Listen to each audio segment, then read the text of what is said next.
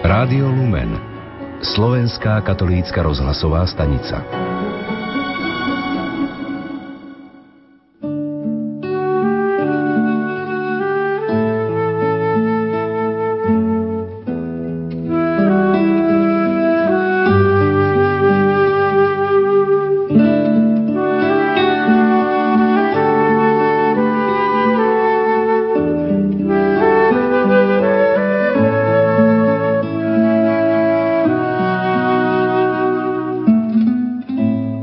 Maroš Madačov, marcový verš. Čierna zem striebrom zateká, pohli sa vody z polí. Čerstvá tvár vesny odveká, teší i bolí, bolí. Pohli sa snehy z úbočí, objaté silou z hora, tak tečú túžby storočí k brehom večného mora. Rána i noci idú v diaľ do neznámeho hrobu, s posledným dňom si ľahnem k ním, len kedy, v ktorú dobu. Zmiluj sa, Bože milostí, nech hrobku Tebe brána, nech sa v nás navždy rozhostí nádej večného rána.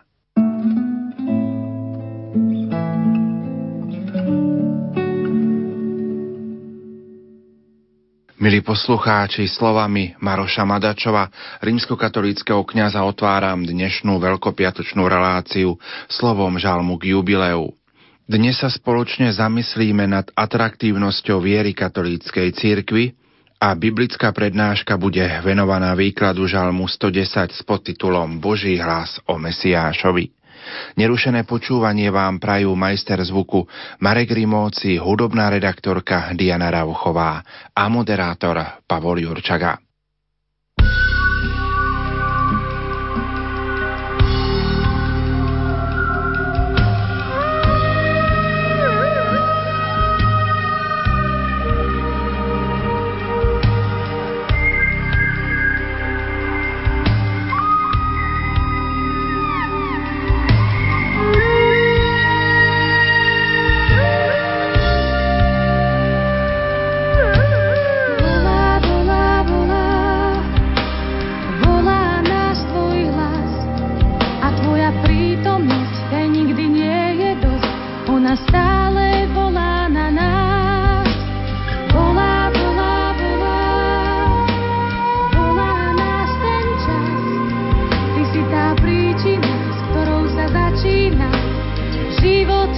znovu. Volá na nás tvoj hlas a tvoja láskavosť rozdáva nám radosť. Si naša minulosť, aj svetlá budúcnosť, tvoja je stála prítomnosť. Volá na nás tvoj hlas, duši sa ozýva, do ticha pozýva, kým bdiem. Hlasnejšie ticho nenájdem,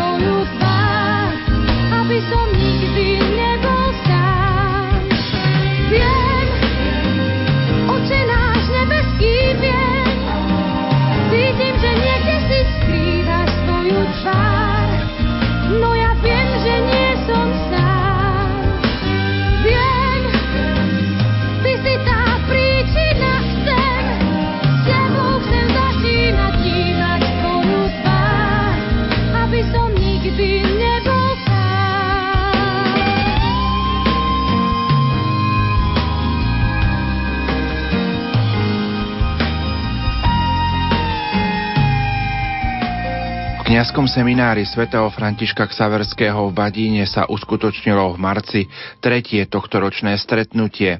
V prvej prednáške hovoril fundamentálny teológ monsignor Vladimír Farkáš o atraktívnosti viery katolíckej cirkvi na základe udalosti dnešných dní, ktoré súvisia s odchodom pápeža i voľbou nového a na základe textu zo 16.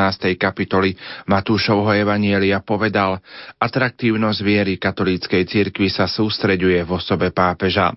Pripomeniem, že spomínané stretnutie sa konalo v pondelok 11. marca a tak súvislosti, ktoré boli hovorené s prednáškou, súviseli aj s voľbou nového svätého Otca. Slovo má v tejto chvíli moderátor stretnutia dôstojný pán Vladimír Slovák a potom fundamentálny teológ monsignor Vladimír Farkaš. Bratia kňazi, bohoslovci, reholníci a reholničky, bratia a sestry, milí priatelia, je to už rok, ako sme nášmu milému Slovensku dali správny smer. Bol to veľký úspech, aj keď ústavnú dvojtretinovú väčšinu sme nedosiahli. Avšak mužovia v červenom, za ktorými sa zajtra zatvoria dvere konkláve, ju dosiahnuť musia. Teda aspoň v prvých 34 kolách, lebo iná možnosť voľby hlavy cirkvy nie je, ako som sa dočítal. Ale dúfam, že biely dym z komína Sixtínskej kaplnky vyjde skôr ako za tých 34 kôl. I preto, že pôsobenie Ducha Svetého bude môcť v tomto prípade volie v Ríme byť koncentrovanejšie. Len na 115 dôležitých hlav bude pôsobiť. V jeho pôsobenie však verím i preto, že títo červení, na rozdiel od tých našich, o jeho prítomnosť stoja a spoliehajú sa na ňu. Myslím, že aj my tu prítomní o ňu stojíme a Verím, že o ňu stáli i naši dnešní prednášajúci pri príprave na tento večer. Nech teda ten istý duch vedie ich aj naše mysle, aby sme sa navzájom chápali a povzbudili sa. Mimochodom, odstúpenie Benedikta XVI. i začínajúce konkláve na seba sústredili pozornosť väčšiny svetových médií. Zdá sa, že cirkev je v kurze, teda je atraktívna. Bude však atraktívna aj potom, keď nový pápež nebude po chuti, keď sa bude hlásiť k starej náuke? Ako je to vlastne s jej atraktivitou? Odpoveď na tieto otázky nám poskytne monsignor Vladimír Farkaš, rejiteľ biskupského úradu Banskej Bystrici, ktorý je súčasne aj prednášajúcim fundamentálku, teda fundamentálnu teológiu na našom Badínskom teologickom inštitúte RKCMBF UK. Pochválen bude Ježiš Kristus.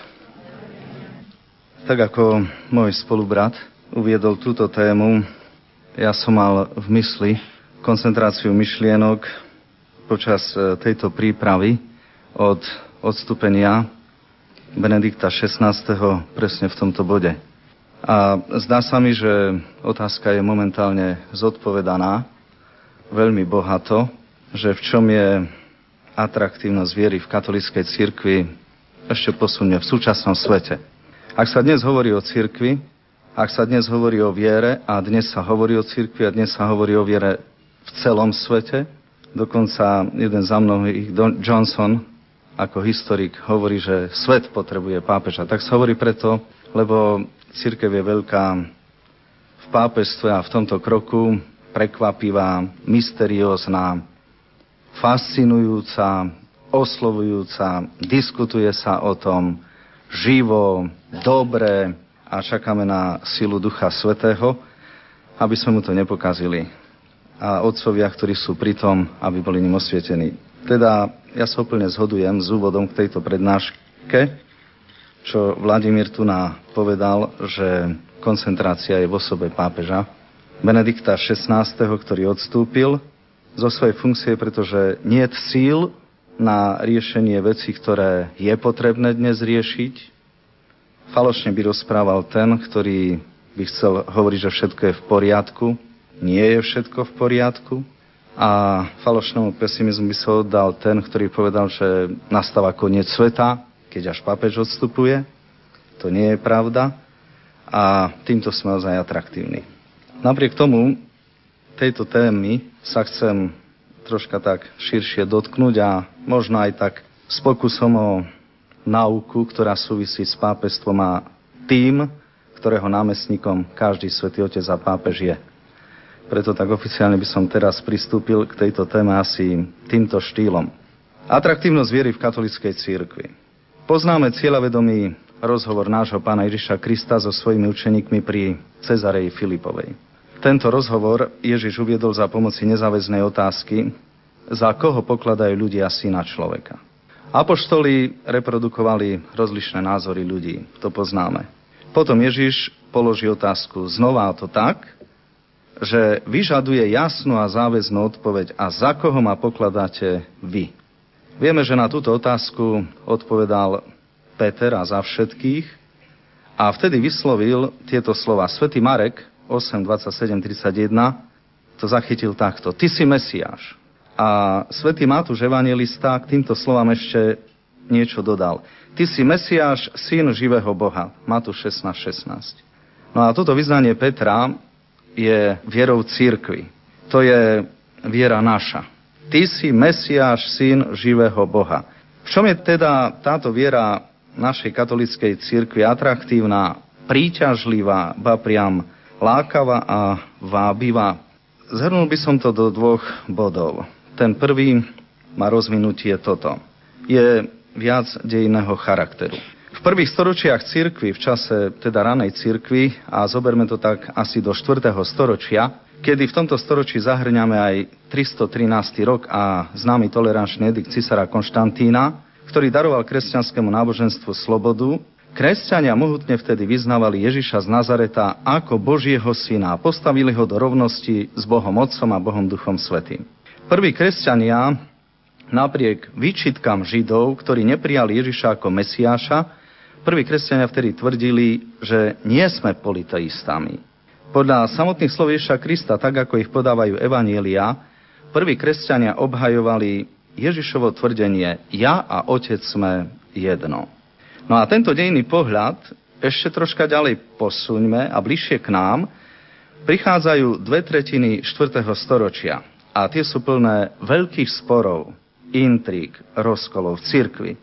Bolo to, historici hovoria, jedno z najbolestnejších období dejín církvy. Vyznanie prvých kresťanov v prvých troch storočiach zobudilo vtedy prácu teologov, odborníkov i odcov církvy. Táto kríza zrazu bola veľmi plodná. Tí vytvárajú a rozoberajú totiž nové teologické a filozofické pojmy, ktoré povstávajú z krízy, že ju treba pomenovať a nájsť východisko. A táto dejná chvíľa v kresťanskom myslení nesie sa okolo jedného sporu. Tých sporov bolo viac, ale ten je dominantný a to je osoba a podstata, alebo hypostáza a úzia. Vystupuje vtedy Bazil, Cezarejský veľký, a jeho mladší brat Gregor Nízky veľký, či svätý Atanás, a tí rozoberajú teologicky to, čo vo viere církvy Ježiša Mesiáša, syna najvyššieho Boha, zle chápal a do konfrontácie vtedy dostala ľudí pomýlil pomilený Árius. Ide o obdobie od roku 315, teda dva roky po darovaní slobody tolerančným ediktom. Tento veľký spor graduje na koncile roku 325 v Níceji a arianizmus je odsúdený, ale nie je vyriešený. Ariov boh bol uzatvorený, ak to troška pripomenieme a osvetlíme, v nepreniknutelnej samote. Arius snahe neprehrešiť sa proti Božej nadprirozenosti utvoril z jediného a najvyššieho Boha otroka vlastnej veľkosti. Tak píšu Ariovi kardinál Schomborn, ale problém napriek tomu neukončili a ďalej sa to rozvíja. Podľa kardinála Schomborna svätý Gregor z Nízy v tom čase zavádza nové pojmy. Aby svoje chápanie spomínaný svätý Gregor čo najlepšie vysvetlil, ako príklad potom uvádza začiatok Jobovej knihy. A pomerne simplexne, ale zrozumiteľne hovorí, Job patrí podľa neho do množiny a pomenuje ju človek. Ďalej sa tento pojem osoby, pokračuje Gregor, z Nízy spresňuje takto. Keď Job, tak jeden človek. A ďalej pokračuje, že Sveté písmo charakterizuje Joba ďalej za pomoci symbolov, ktorým je konkrétnejší ten jeden človek. Meno, miesto, kde žije, lokalizuje ho. Charakter jeho osoby, akým ja a tak ďalej. To, čo teda opisuje osoba Jóba, je to, čo ho viacej určí, jednoznačnejšie charakterizuje ako konkrétneho človeka. No a charakter vtláča potom črty.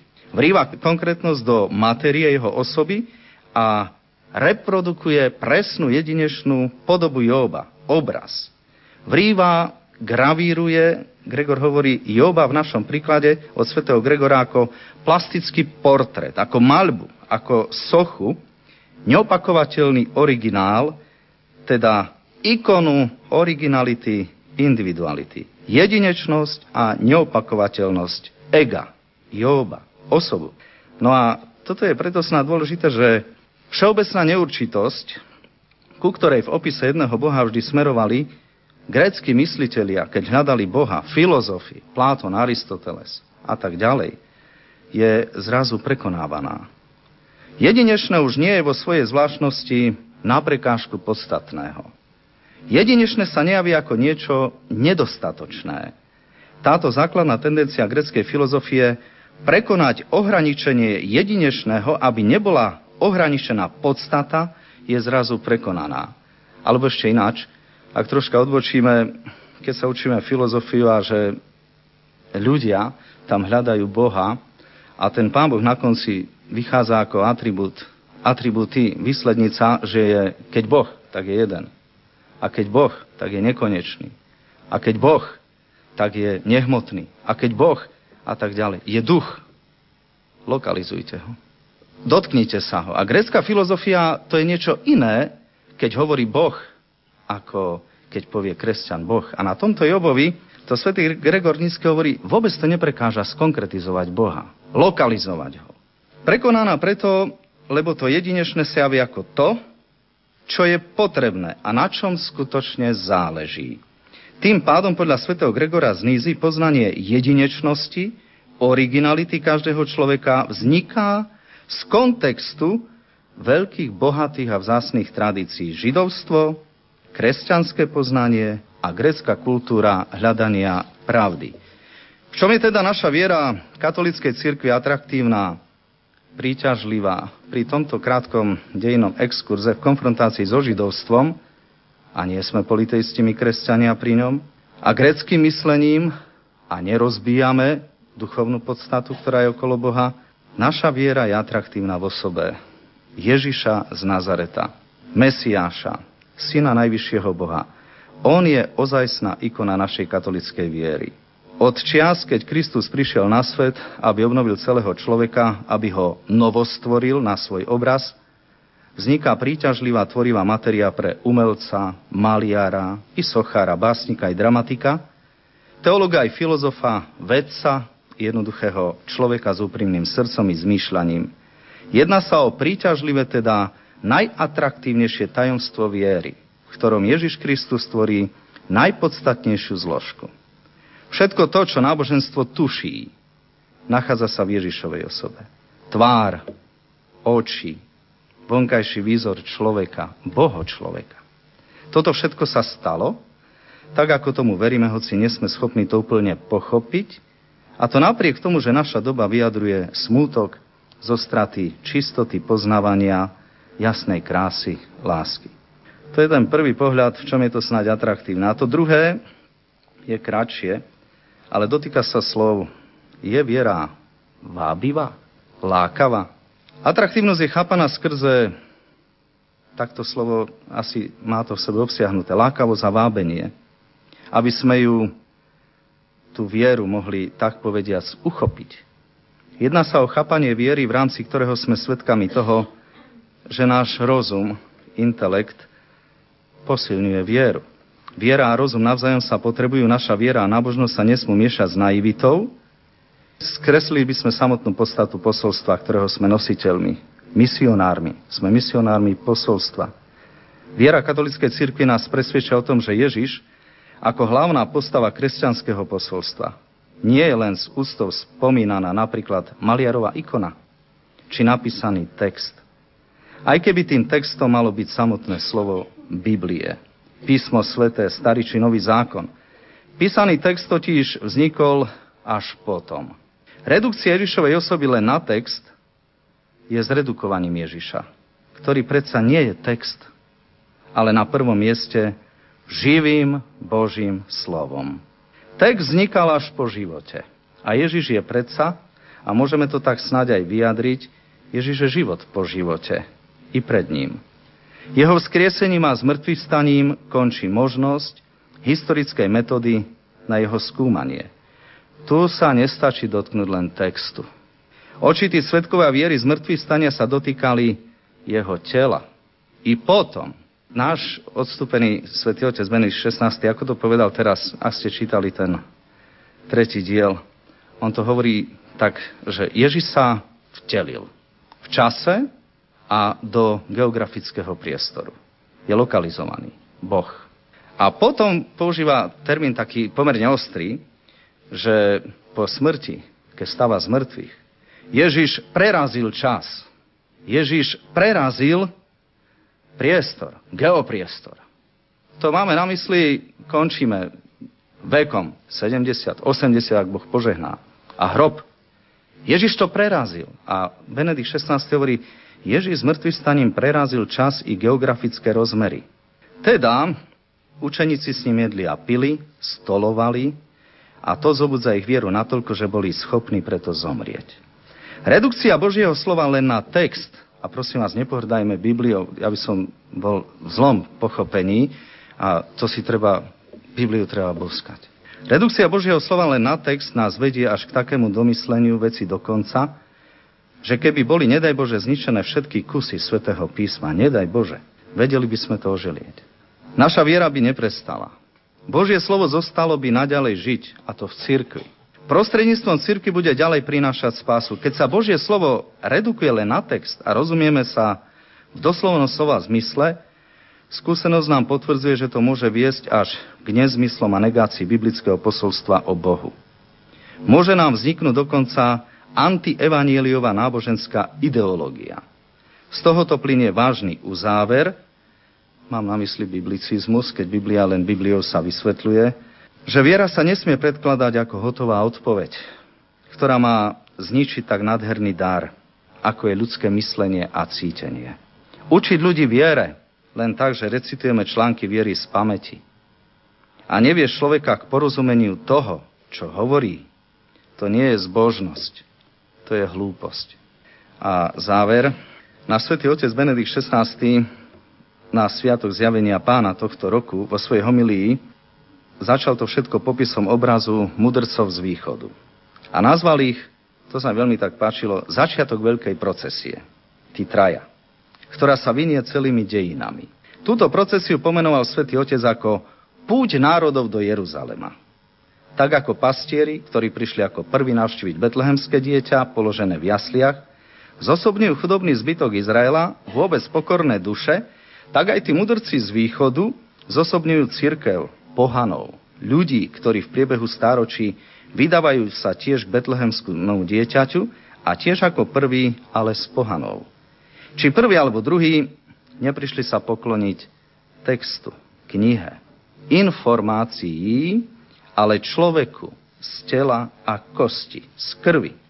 So všetkou odvahou, smelosťou i pokorou viery, aj proti inteligentnému výsmešku okolitého sveta. Vykonali čin ako dôsledok chápania a postoja viery, lebo sa ich vnútorne dotkol najprv Boh.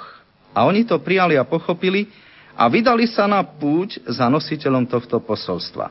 Toľko Benedikt 16 celkom nie doslovnej citácii, ale krátenia zrozumiteľne. A podľa neho Benedikta 16.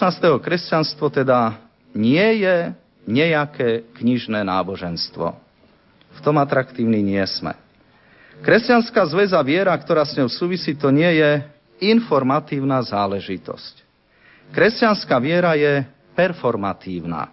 Teda, to nie je správa o poznatkoch. Čím viac viem, mám väčšiu vieru o tom, čo všetko vieme, ale je to správa, ktorá pôsobí skutočne a mení život postupne, dejinne.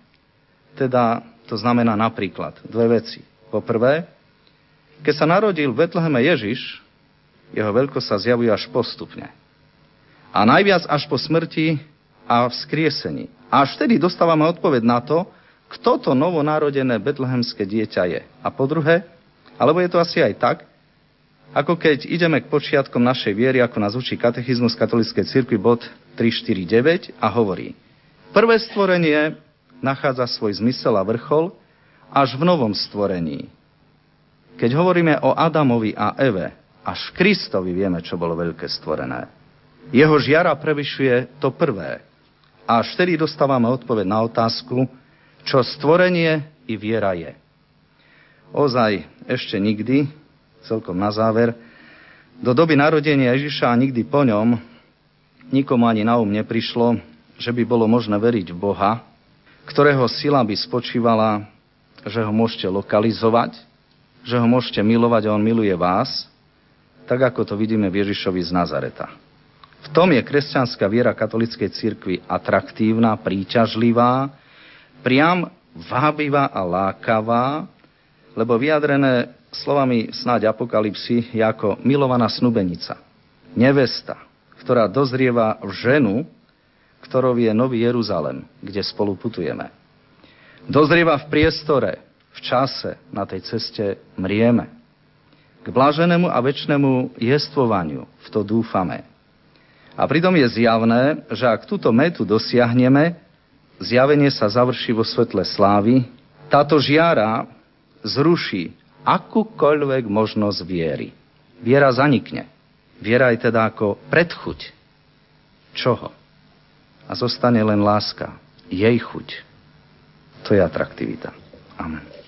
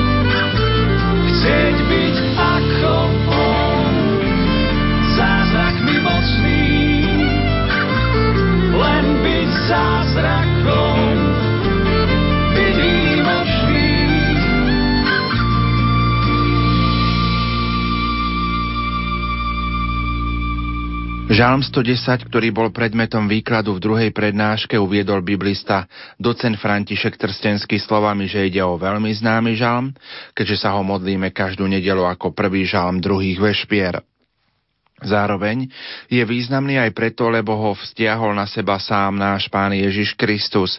Je to kráľovský žalm, ktorý sa používal pri uvedení kráľa do úradu alebo pri jeho výročí. V tejto chvíli má slovo opäť moderátor stretnutia dôstojný pán Vladimír Slovák a potom biblista zo spiskej kapituly, docent František Trstenský. Po viere v jedného Boha vznikali aj starozákonné modlitby žalmy. Dnes sa pozrieme na 110. z nich, ktorý je Božím hlasom o Mesiášovi. Hovoriť o ňom bude docent František Trstenský, ktorý pôsobí na katedre histórie biblických vied Teologickej fakulty Katolíckej univerzity v Ružomberku, kde je aj prodekanom pre mobility a rozvoj. Aj keď väčšina z nás spomenutý žalm dobre pozná, lebo sa ho modlí každú nedeľu pri vešperách, pred prednáškou si ho ako pravidelne ešte postojačky vypočujme.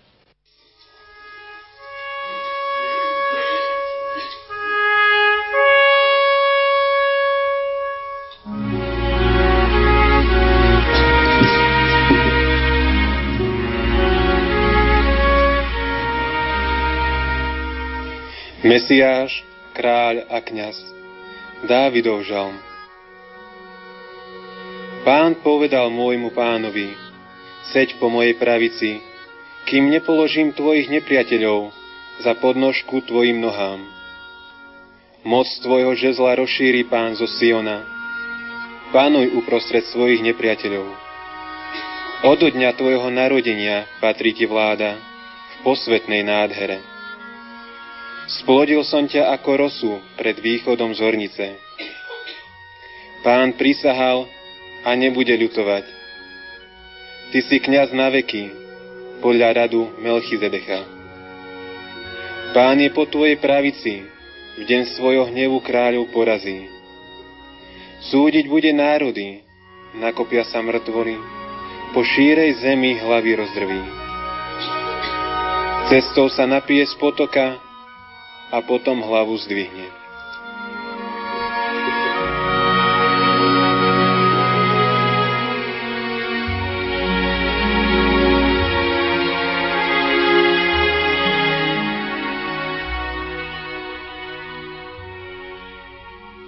Ďakujem veľmi pekne za uvítanie, srdečne vás pozdravujem a prejdem hneď k veci.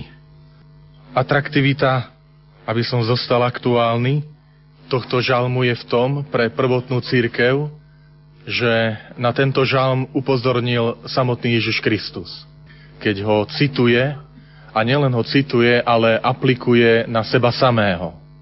Robí to, čo robil Ježiš niekoľkokrát, alebo vidíme ho často v Svetom písme Nového zákona, že mnohé témy starozákonné, mnohé obrazy buď doslova, alebo i s tými alúziami, narážkou aplikuje nie na nejakú svoju nauku, ale na svoju osobu. Vidíme v Ježišovi Kristovi to, že vychádza zo starozákonného textu a zároveň mu dáva plnú a novú interpretáciu. Toto je viera kresťanstva. Že Ježiš Kristus prišiel naplniť, ale zároveň aj presahuje posolstvo starého zákona.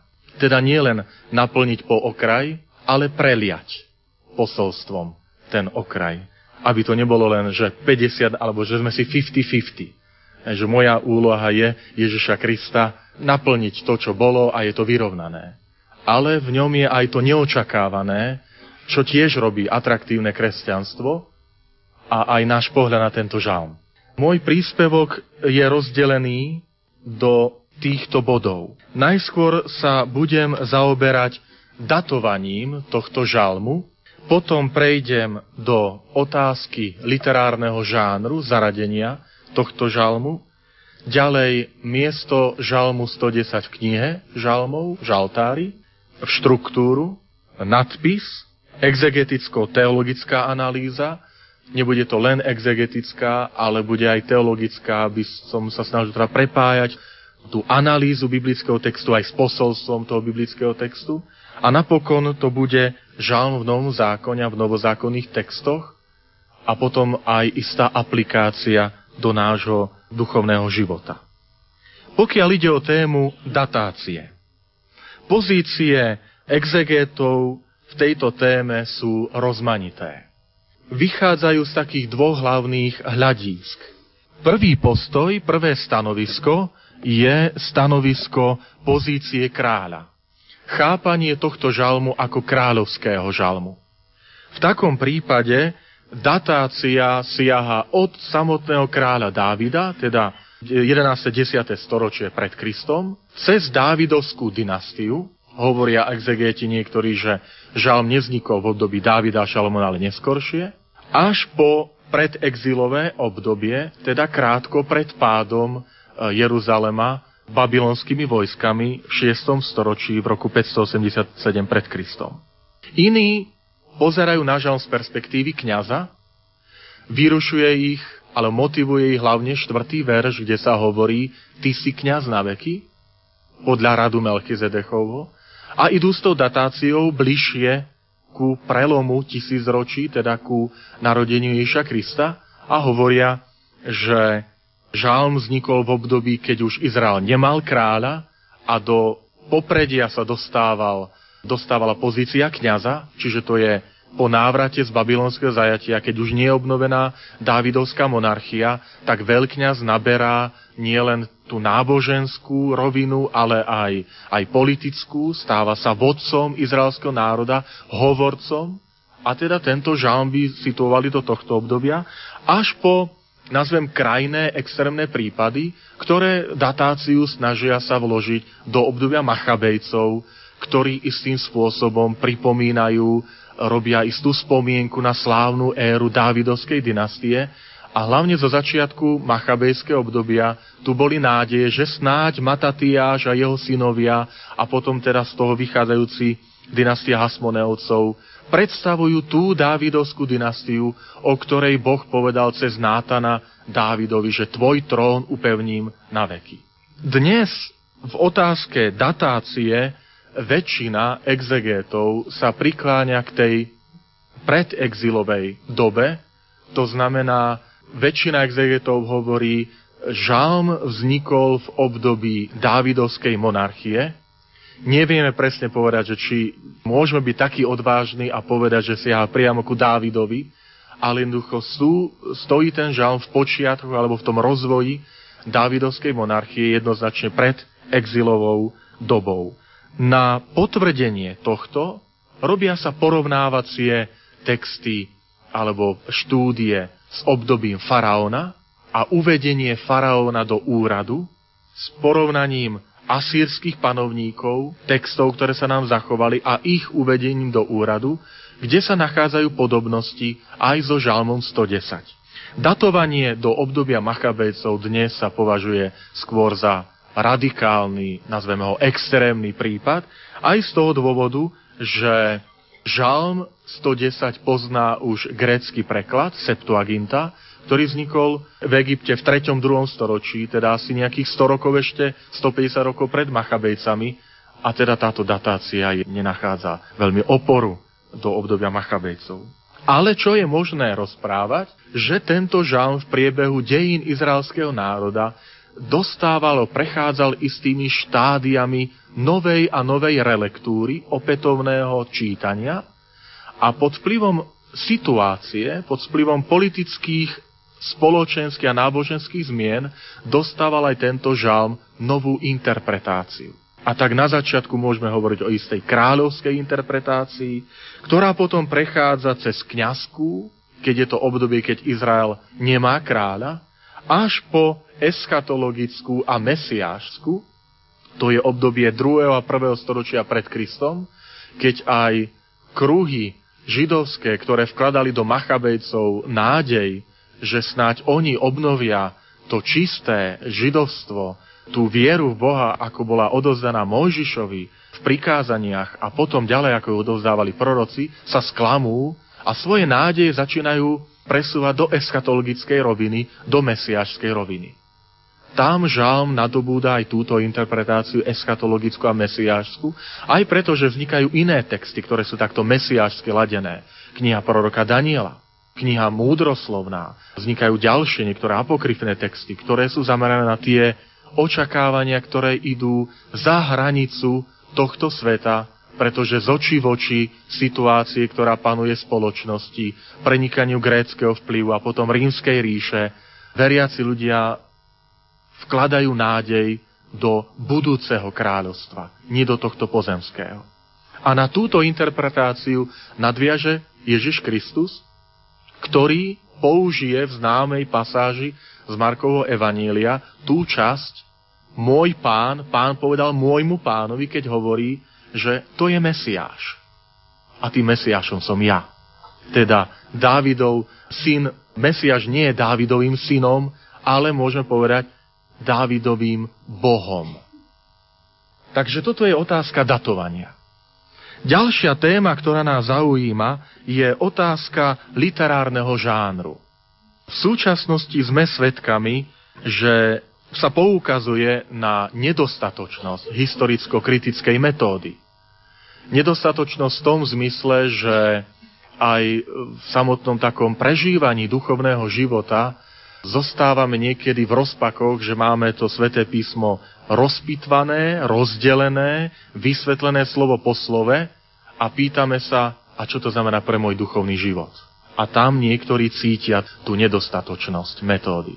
Zároveň na druhej strane hovorím, že žiadna metóda ešte nenahradí a nedá riešenie sama o sebe. Metóda, ako názov hovorí, je cesta ale nie je cieľom. Cieľom je človek, potrebné, aby človek po tej ceste kráčal na tej ceste k cieľu. A teda aj toto je otázka literárneho žánru, ktorá sa niekomu zdá, či je to také dôležité určiť, aký literárny žáner ten žal mal. Je to dôležité preto, aby sme vedeli porozumieť posolstvu, tomu prvotnému, tomu literárnemu, ktoré mal na mysli svetopisec. K tomu nás vyzývajú aj dokumenty týkajúce sa vysvetľovania svätého písma, že prvým krokom správneho porozumenia biblického textu je pokúsiť sa porozumieť text tak, ako zaznel, ako vznikal v dobe svetopisa, alebo ako ho čítali tí prví adresáti. Teda to je ten literárny žáner. Nie opačne, že najskôr poviem všetky duchovné a teologické a potom sa dopracujem k tomu nejakému, že čo to znamenalo v tej dobe. Skôr ideme opačne. Pokiaľ sa pozeráme na ten literárny žáner, tak žalm 110 zaradzujeme do kategórie tzv. kráľovského žalmu. Do tejto kategórie patria ďalšie žalmy, tak ako ich uvádzam, známy žalm 2 alebo 18, známy žalm 89, 101 a 110. Typickým znakom tejto kategórie žalmov je to, že buď ich prednáša kráľ, kráľ plní úlohu toho žalmistu, že sú písané z pozície kráľa, alebo aj to, že obracia sa ten žalm na kráľa a vyzýva kráľa k nejakej činnosti alebo k nejakému postoju. Najčastejšie samozrejme postoju voči Bohu a voči viere. Obsahom kráľovských žalmov býva téma ujatia sa moci, alebo téma víťazstva. Víťazstva nad nepriateľmi, pokorenia tých nepriateľov. Oslava Boha, ktorý dáva toto víťazstvo a upevňuje kráľovskú moc. Tak to vidíme aj v tomto žalme.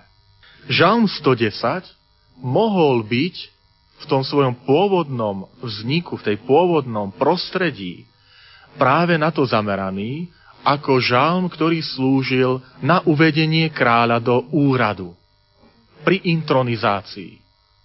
Možno ho prednášal žalmista, keď kráľ usadal, teraz hovoríme tak až, až doslova, ako by sme tam boli, usadal na kráľovský trón vo vedomí, že ten trón nie je tvoj, ale je to Boh, ktorý ti ho daroval.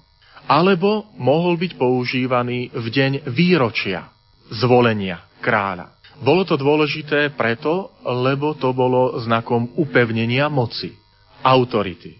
Aby som bol aktuálny, aj obdobie sede vakante, upráznenia stolca, v tomto prípade kráľovského stolca, bolo obdobím, keď sa používalo, alebo keď povstávali tí možní adepti, ktorí mali záľuz na kráľovský trón. To znamená, boli snahy potom odstrániť Dávidovskú dynastiu, zasadiť tam niekoho iného, práve obdobie, keď kráľ zomrel a prichádzal nový kráľ, alebo kým kráľ neurčil, kto bude jeho nástupcom, tak to bolo obdobie, keď tá stabilita a, a istota kráľovstva bola spochybnená. Spomente si na známu udalosť uvedenia Šalamúna na kráľovský trón. Starec Dávid už prestáva on držať opraty kráľovstva a začínajú sa zoskupovať potenciálni adepti, predovšetkým jeho syn Adoniáš, ktorý sa chce nechať prehlásiť za kráľa. A vtedy vstupuje Betsabe a Nátan, ktorí hovoria Dávidovi, snáď si neurčil Šalamúna za svojho nástupcu? A Šalamún je prehlásený pri pramení Gihon za kráľa a Adoniáš je odstavený napokon končí smrťou. Takže aj toto mohlo byť prostredie vzniku tohto žalmu a tejto kategórie žalmov, do ktorej patrí a žalm 110. Žalm, ako potom ďalej uvidíme v tej analýze, na rozdiel od okolitých národov, či už Egypta alebo Babilónia a Sýrie, sa striktne vyhýba akékomukoľvek náznaku zboštenia kráľa. Kráľ má autoritu, kráľ má moc, ale táto moc nie je jeho vlastná, nepochádza od neho, ale je len zástupcom, lebo túto moc mu daroval Boh. To je rozdiel od faraóna, kde faraón je prehlásený za božstvo. To isté sa týka iných panovníkov. Napokon na to nadviazali aj rímsky cisári, keď hlavne pozerajúc sa na faraónov sa nechávali prehlasovať za božstvá, za Augustov, teda za vznešených, za zjavenie Boha na zemi a takto sa nechávali aj oslovovať. Touto cestou Izrael nikdy nešiel. Čo je tiež znakom tej exkluzivity viery izraelského národa, keď obkolesený národmi, pre ktorých zboštenie kráľa bolo čosi samozrejmé a prirodzené, tak maličká skupinka, maličký národík uprostred týchto zbošťujúcich národov zostáva vytrvalo na tom, že náš Boh je jediný Boh a král, nech je akokoľvek veľký, stále je len človekom. Teda, pokiaľ ide o definíciu literárneho žánru, tak zostávame práve na tejto rovine, že ide o kráľovský žalm pôvodne. Ďalšia téma je miesto žalmu 110 v knihe žalmov, pretože žalm nie je len ojedinelý, samostatný, ale je súčasťou knihy žalmov. A kniha žalmov sa nečíta len ako matematický súčet všetkých žalmov, ale veríme, že kniha žalmov, jej posolstvo, prevyšuje tento súčet všetkých žalmov. A my sa učíme čítať knihu žalmov nielen ako súčet jednotlivých žalmov, kde si tie žalmy povyťahujeme ako kamienky, ale usilujeme sa na tú knihu žalmov pozerať ako na mozaiku, kde vidíme tie kamienky, ale zároveň sa snažíme zachovať si ten aj obraz celkový, ktorý nám kniha žalmov ponúka. A tak sa pozeráme aj na toto miesto žalmu 110 v žalmov. V známom rozdelení, ktoré má svoje korene od prvých storočí kresťanstva a potom aj rabínskeho židovstva, rozdeľovalo žaltár na 5 kníh. V židovstve je známy tento výrok babylonského Talmudu, ktorý hovorí, že to, čo urobil Mojžiš, urobil aj Dávid. Ako Mojžiš dal 5 kníh Tóry, Pentateuch, tak dal Dávid 5 kníh, knihy žalmov. A v tejto knihe, v tomto rozdelení, žalm 110 patrí práve do tej poslednej knihy žalmov, medzi tie žalmy 107 až 150. Zaujímavé je, že najstaršie svedectvo o tomto rozdelení žaltára na 5 kníh nie je zo židovskej tradície, ale z kresťanskej tradície. Uvádza to Origenes, keď hovorí, že Židia rozdelili knihu žalmov na 5 kníh. Je svedectvo Origena. Máme ešte iné rozdelenie, ktoré je práve zretelné v tomto žalme. Je svoje rozdelenie knihy žalmov na základe používania Božieho mena. Buď je to meno Adonaj, tým tetragramom JHVH, Adonaj, alebo na základe použitia iného mena Elohím. A podľa toho sú jahvistické žalmy alebo elohistické žalmy. kde prevláda práve použitie tohto Božieho mena. Žalm 110 patrí do tejto kategórie jahvistických žalmov, pretože výlučne používa na označenie Boha pojem JHVH, to znamená Adonai, keďže vieme, že Židia meno Božie nevyslovali, tie štyri písmená JHVH, ale ho nahrádzali označením Adonai, čo znamená v preklade pán. A toto je práve tento žalm, ako sme to aj počuli, hneď prvý verš toho žalmu hovorí, pán povedal môjmu pánovi, alebo pán prisahal a nebude ľutovať práve aj táto charakteristika tohto žalmu tu zaznieva. Pokiaľ ide o štruktúru, využívam aj to, že vy máte tie deplianty, teda tie lístočky A5 a formátu, na ktorej sú vyznačené niektorým boldom, tučným písmom slova.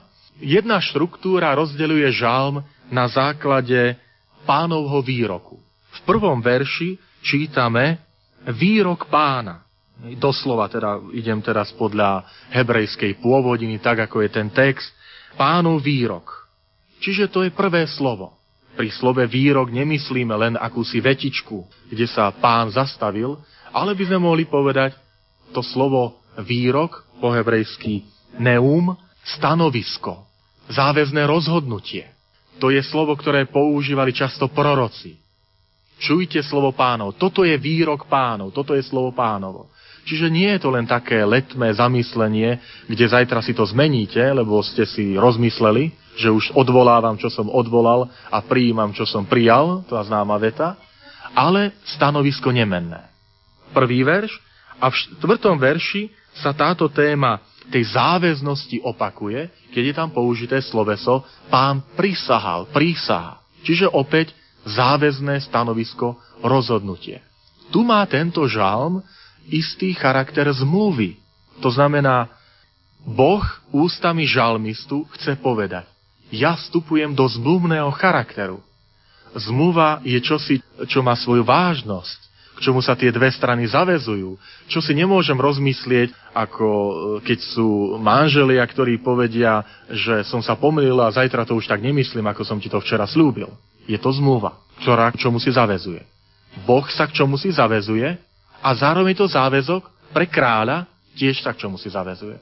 Takže aj toto máme charakteristiku tohto žalmu, ktorý nalieha na záväznosť, na zmluvný charakter. Ty vstupuješ do zmluvy. A náboženstvo nie je len niečím citovým, to, čo sa často zdôrazňuje v súčasnosti, že to je predovšetkým to vnútorné, intímne, čo my rešpektujeme, všetcelá spoločnosť sa rešpektuje v rámci sekularizmu, ale čo zasahuje tvoje vnútro a nie navonok, kde kresťanstvo hovorí, a aj židovstvo teda prvé, nie, náboženstvo nie je len čosi vnútorné. Náboženstvo je zmluva. To nie je len niečo, čo ty vnútri prežívaš. Ale aj nabodok má svoje dôsledky. A tak aj kráľ. Král, ktorý sa ujíma úradu, to nie je len aké si čosi citové, pekné a potom si žiješ svojim životom, ale záväzok, ktorý ty preberáš, zodpovednosť, ktorú preberáš. Druhé rozdelenie tohto žalmu je možné na základe zmeny úloh. Čiže to prvé bolo na základe dvoch božích výrokov, druhý je zmena úloh. Všimnite si, v prvej časti je kráľ po boku Boha. Tá prvá veta hovorí, seď po mojej pravici. To je známe. V hebrečine je to veľmi pekné, lebo tam je e, jamín, čo je odtiaľ slovo Benjamín. Benjamín je niektorý syn útechy, ale aj syn mojej pravice, privilegované miesto. Takže budete vedieť, Benjamín, to je jamín, je pravica, budete pamätať zo Žalmu 110. Čiže v prvom verši hovorí, seď po mojej pravici, hovorí Boh. V ďalšom verši, v piatom verši, je to pán, ktorý je po boku kráľa. Zmena perspektívy. Už to nie je kráľ po boku Boha, ale Boh po boku kráľa. Je to veľmi pekný obraz, ku ktorému sa ešte dotkneme, lebo tá prvá časť žalmu hovorí, že Boh, kráľ je ten, ktorý, ktorý nesedí na tróne na miesto pána Boha. Boh je tu stále Bohom. A teda to núti kráľa ku zodpovednosti. A na druhej strane tá druhá časť zase je pre kráľa uistením, že neboj sa, po tvojom boku nestojí nejaký dvorný radca alebo nejaký nejaký zbor konzultorov, pomocníkov, po tvojom boku stojí samotný Boh. A preto sa nemusíš báť.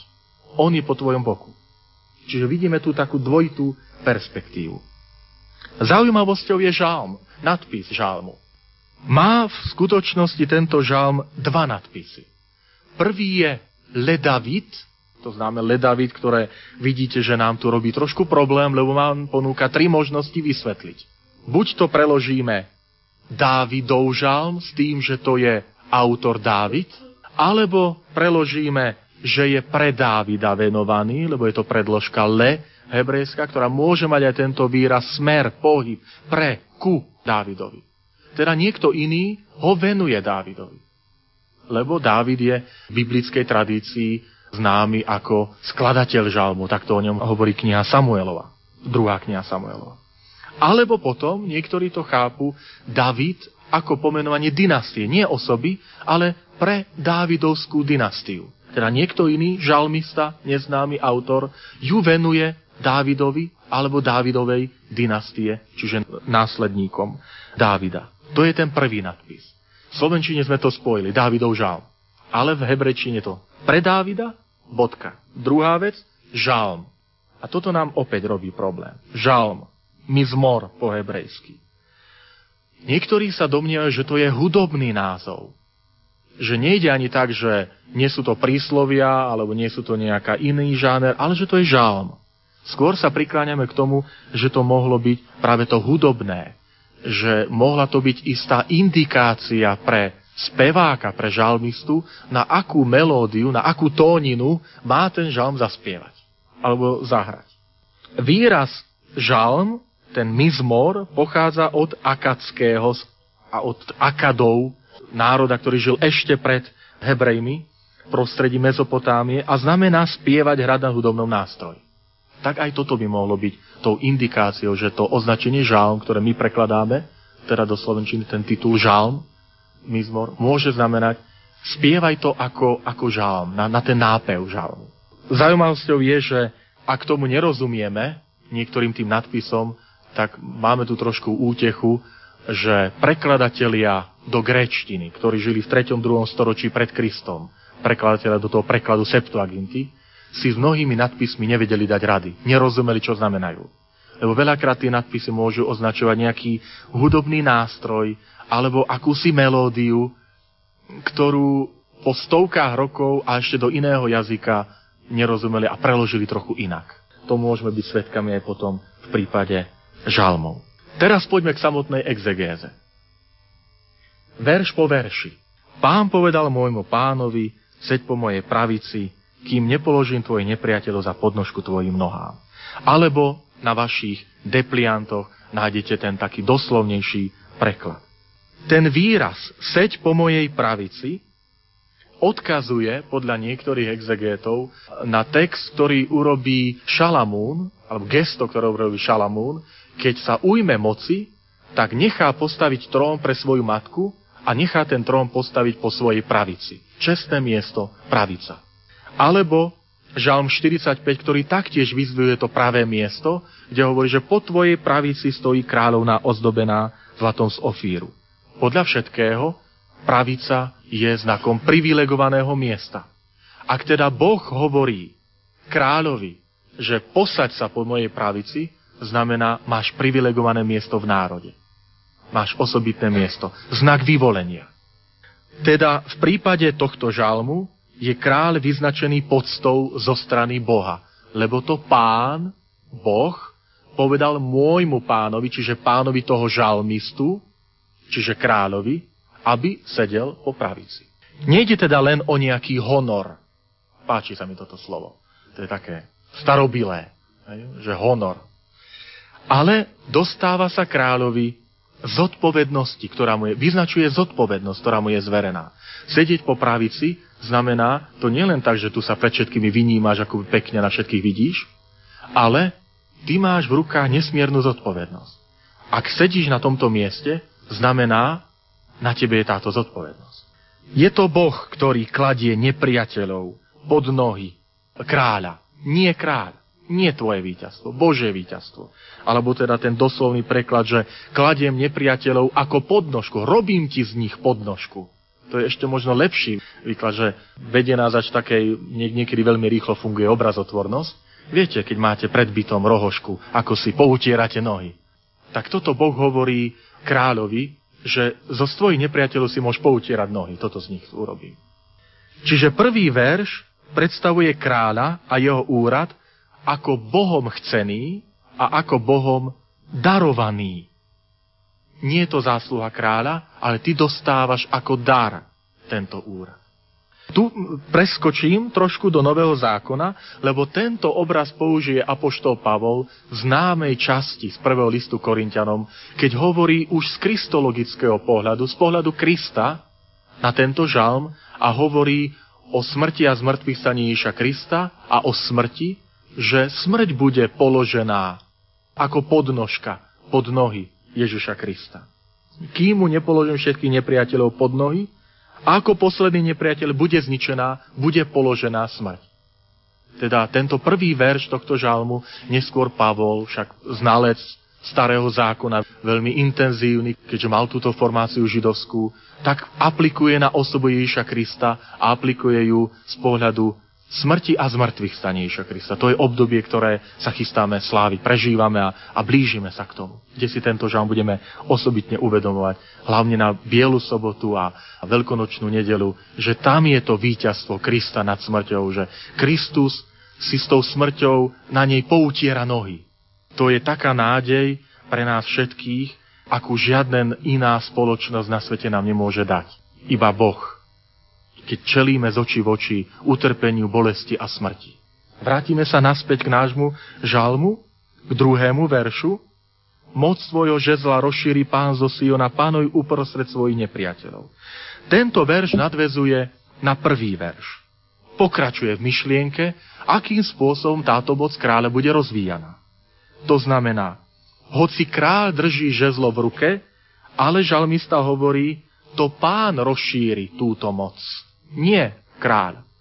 A ten výraz zo Siona môžeme chápať dvojitým spôsobom. Buď zo Siona, ktorý je miestom kráľa, Jeruzalem, Sion je Jeruzalem, a teda z Jeruzalema sa moc kráľa bude rozprestierať na všetky národy, alebo ešte lepšie, Jeruzalem je aj sídlom Boha. Boh tam prebýva v chráme. A zase sme v tej myšlienke, že nakoľko moc kráľa je napojená na moc Božiu, tak natoľko je aj jeho moc sa rozširuje. A vždy, keď v dejinách Izraela králi na toto zabúdali, tak na to doplatili. Známe už spomínané babylonské zajatie, predtým ešte asýrske zajatie. Keď král začal robiť svoj voľne, keď sa postavil na Božie miesto. Zaujímavé, ako to pokušenie sa neustále opakuje. Nie v dnešnej spoločnosti. Že my sa posadíme na trón Boží a tak Pán Boh po pravici nie, to bolo príliš veľa. Stačí, keď bude našim divákom. A keď nám pritom ešte zaspieva. Ale my budeme tí, ktorí budeme dirigovať. Žal nás vracia k tejto realite, k tomuto pravému miestu Boha aj v našom živote. Tretí verš je všeobecne označovaný ako najťažšie miesto. Nevieme ho veľmi dobre preložiť a robí nám ťažkosti. To preto, lebo text, ktorý sme čítali a ktorý je v slovenskom preklade oficiálny, Sleduje skôr grécky preklad a latínsky, ale nie hebrejský. Hebrejský som pokúsil sa preložiť, ako ho máte uvedený. Doslova by sme mohli teda hovoriť asi takto. Tvoj ľud je ochotný, je pripravený v deň tvojej síly, alebo v deň, keď vychádza vojsko, lebo sila niekedy znamená doslova vojsko mobilizácia armády, by sme mohli nazvať, vojska, keď král zvoláva svojich bojovníkov. V jasote svetosti. Niektorí v tom vidia v jase výzbroje, lebo viete, že v starom zákone aj vojna je svetá. Ale svetá v tom zmysle nie, ako ju chápe dnešná spoločnosť, že v mene Boha ideme presadzovať svoju vôľu, ľudskú vôľu, ale vkladáme ju do Božích úst. Že to Pán Boh chce, nie, nie my. Len našu vôľu vkladáme do Božích úst ale sveta v tom zmysle, že v židovskom prostredí neestvuje niečo, čo by bolo mimo sféru Boha. Ak ideš robiť obchod, tak ho robíš pod Božím pohľadom. Ak zakladáš rodinu, tak ju zakladáš pod Božím pohľadom. A ak, ak ideš do vojny, tak ideš pod Božím pohľadom. Takže preto tento preklad, ktorý ďalej pokračuje od východu zornice, doslova od lona zornice, čiže tam, kde vzniká život, tak ako slnko vychádza. Tam ti patrí moc. Pre teba ako rosa tvojej mladosti. Rosa niektorí spájajú s tým, že s týmto žalmom, ktorý v tom zmysle, že po noci sa objavuje rosa, je symbolika vojenskej terminológie, tak sú tvoji vojaci, sa objavia ako rosa, ako niečo, čo je nebolo a zrazu sa objaví nad ránom. A je toho veľmi veľa. Tak tak budeš mať ty okolo seba vojakov ochotných ísť s tebou do vojny, lebo si na čele vojska a vieme, že pri tebe je Boh a preto zídeme s tebou. Je to vojenský slovník. Pán prísala nebude ľutovať, ty si kňaz na veky podľa radu Melchizedechovho. Prečo táto spomienka kňaza? Preto, lebo kňaz, kráľ plní aj úlohu kňazskú, ako máme niektoré úrivky. Melchizedek bol salemský kráľ, ale bol totiž kňazom, najvyššou kráľom a kňazom. A zároveň vidíme aj texty z Dávida, o kráľovi Dávidovi, kde sa hovorí, že potom Dávid priniesol pred pánom celopaly. Kňaz nosil celopaly. Tuto robí kráľ, Dávid. Čiže spája sebe kňazskú a kráľovskú úlohu. Ako by sa chcel povedať, celú moc ti dá Boh do tvojich rúk. Aj tú kňazskú, aj tú kráľovskú. Pán je po tvojej pravici, to je tá zmena perspektívy. Už nie kráľ po pravici Boha, ale Boh je po tvojej pravici a preto môže kráľ robiť veľké veci. Tu je zaujímavé sledovať zmenu slovies. Že my môžeme čítať ten žalm, že Boh kráľov porazí, ale pokojne tam môžeme dať, že je to kráľ, ktorý porazí. Prečo to urobí kráľ, ktorý porazí iných kráľov? Lebo Boh ti dal tú silu, lebo Boh je po tvojej pravici. A preto ty môžeš urobiť to, že porazíš kráľov, že budeš ty kráľ súdiť národy, že ty budeš ten, ktorý rozdrví nepriateľa. A potom znova sa vracia v ďalšom, v 7. verši pôsobenie Boha. Boh je ten, ktorý kráľ sa napije vody z potoka, ale potom je to pán, ktorý hlavu zdvíne. Tu je ten preklad trošku slovenský nepresný, mal by tam byť, že to pán spôsobí, že ty zdvinieš hlavu. Tak by bolo presnejšie. To znamená, Boh je ten, ktorý ťa urobí hrdým, pyšným napitie vody z potoka, ako vám tu ukazujem, je svedectvom osvieženia, síly. Znova naberieš novú silu a pôjdeš ďalej do ďalšej bitky a do ďalšieho vojska, lebo pán bude s tebou. Keď sa pozrieme na novozákonné texty, po tomto veľmi takom letmom prechode, tak samozrejme v novozákonných textoch žálm dostal interpretáciu preto, lebo zaznieva v ústach samotného Krista, ktorý hovorí, je tu Boh kráľ, pán, ale interpretuje tie ďalšie slova, povedal môjmu pánovi, že to je Mesiáš. A tým Mesiášom som ja, hovorí Ježiš Kristus. To znamená, Ježiš Kristus celý tento žalm aplikuje na seba a týmto smerom šla aj prvá církev, teda prvotné kresťanstvo. Že videla tento žalm v očiach Krista, pretože Kristus sám dal túto interpretáciu. Je to najcitovanejší žalm, najčastejší text, ale pochopiteľne, pretože nemôže prvotná církev obísť žalm, ktorý samotný Kristus cituje a používa na seba samého. Prečo práve žalm 110 bol taký obľúbený a často citovaný v prvotnej církvi, v novozákonných textoch a potom aj u církevných otcov? Používame, ale máme tu niekoľko dôvodov, čo sa týka práv viery, ktoré sa potom rozšírili. Žalm bol používaný na argumentáciu, že Kristus existoval ešte pred svojim narodením. Preexistencia. Večný Boží syn. Lebo pán povedal môjmu pánovi, to znamená už pred stvorením jestuje Ježiš Kristus sláve svojho Otca. Naplnenie mesiašských prislúbení, konfrontácia so židostvom, potvrdenie Ježiš je ten, ktorý prišiel naplniť to, čo starý zákon prisľuboval. Ježišovo kráľovstvo, ktoré sa uskutočňuje vyvýšené smrti a zmrtvých staní. Tam je to vyvýšenie. Zasadol po pravici Boha. Čiže po pravici kráľ. Ježiš Kristus, teraz už kráľ, ktorý sedí po pravici Boha. Ježišov druhý príchod. Takisto. A napokon Ježišovo kňastvo podľa radu Melchizedechov. Kristus je ten, ktorý vždy bol v Božej blízkosti a v ktorého blízkosti vždy bol Boh. Toto je posolstvo, ktoré vidí novozákonné texty a vidí prvotná církev v osobe Ježiša Krista cez tento žalm. Že tá blízkosť po pravici, Boh je po pravici Krista. Na kríži, keď Boh Ježiš volá, prečo si ma opustil, tak kresťania čítajú tento žalm, hovoria, nikdy ho Boh Otec neopustil, vždy bol po jeho pravici. A zároveň Kristus je ten, ktorý nikdy od Otca sa nevzdial. Vždy bol po pravici a mal po pravici Otca. Pre prvotnú církev sa tento žalm stal príkladom toho, aby církev bola poslušná svojmu pánovi. To znamená, do úlohy žalmistu sa vložila církev.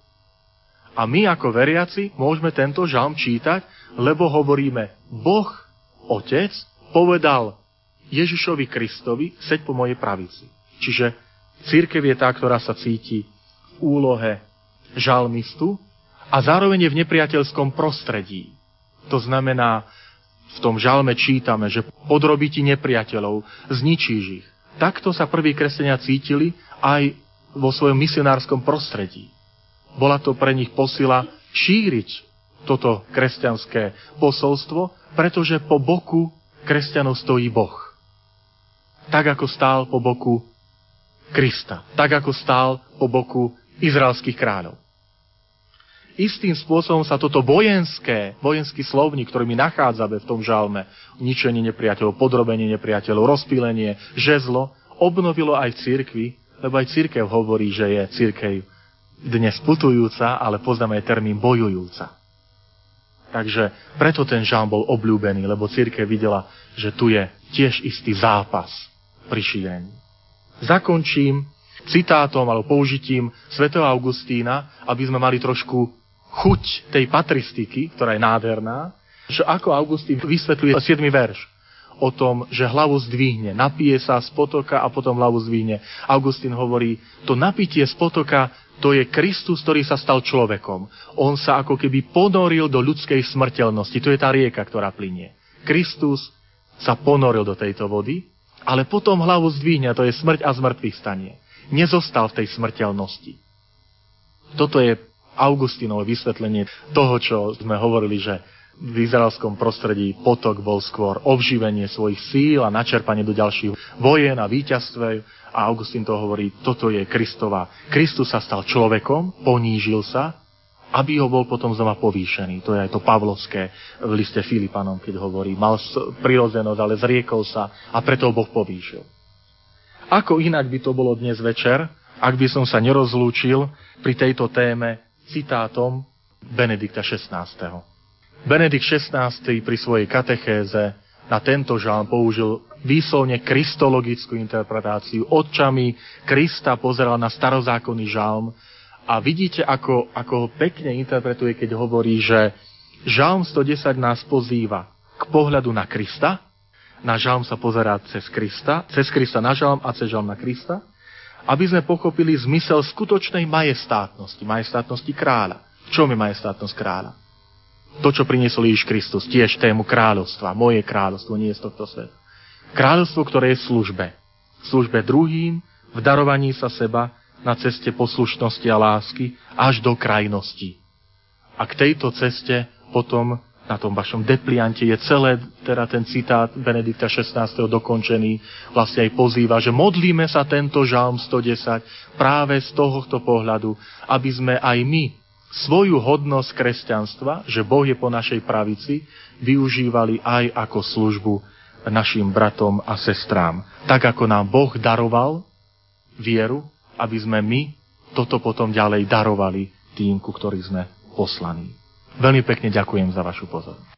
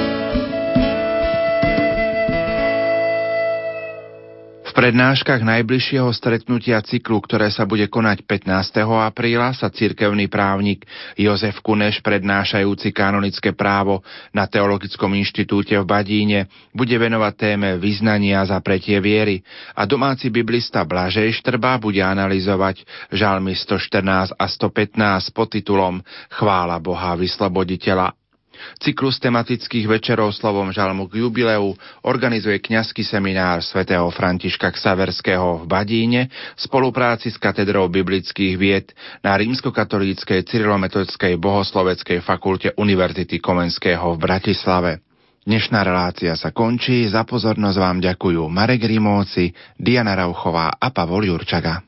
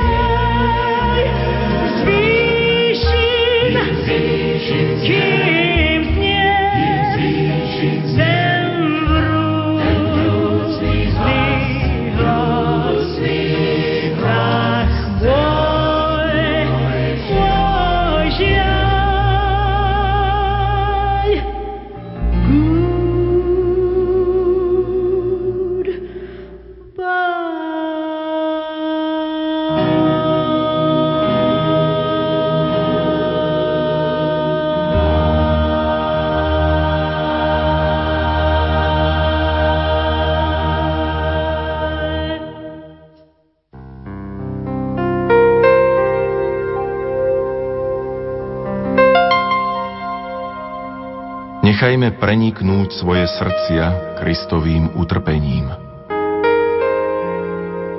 Veľký piatok s rádiom Lumen.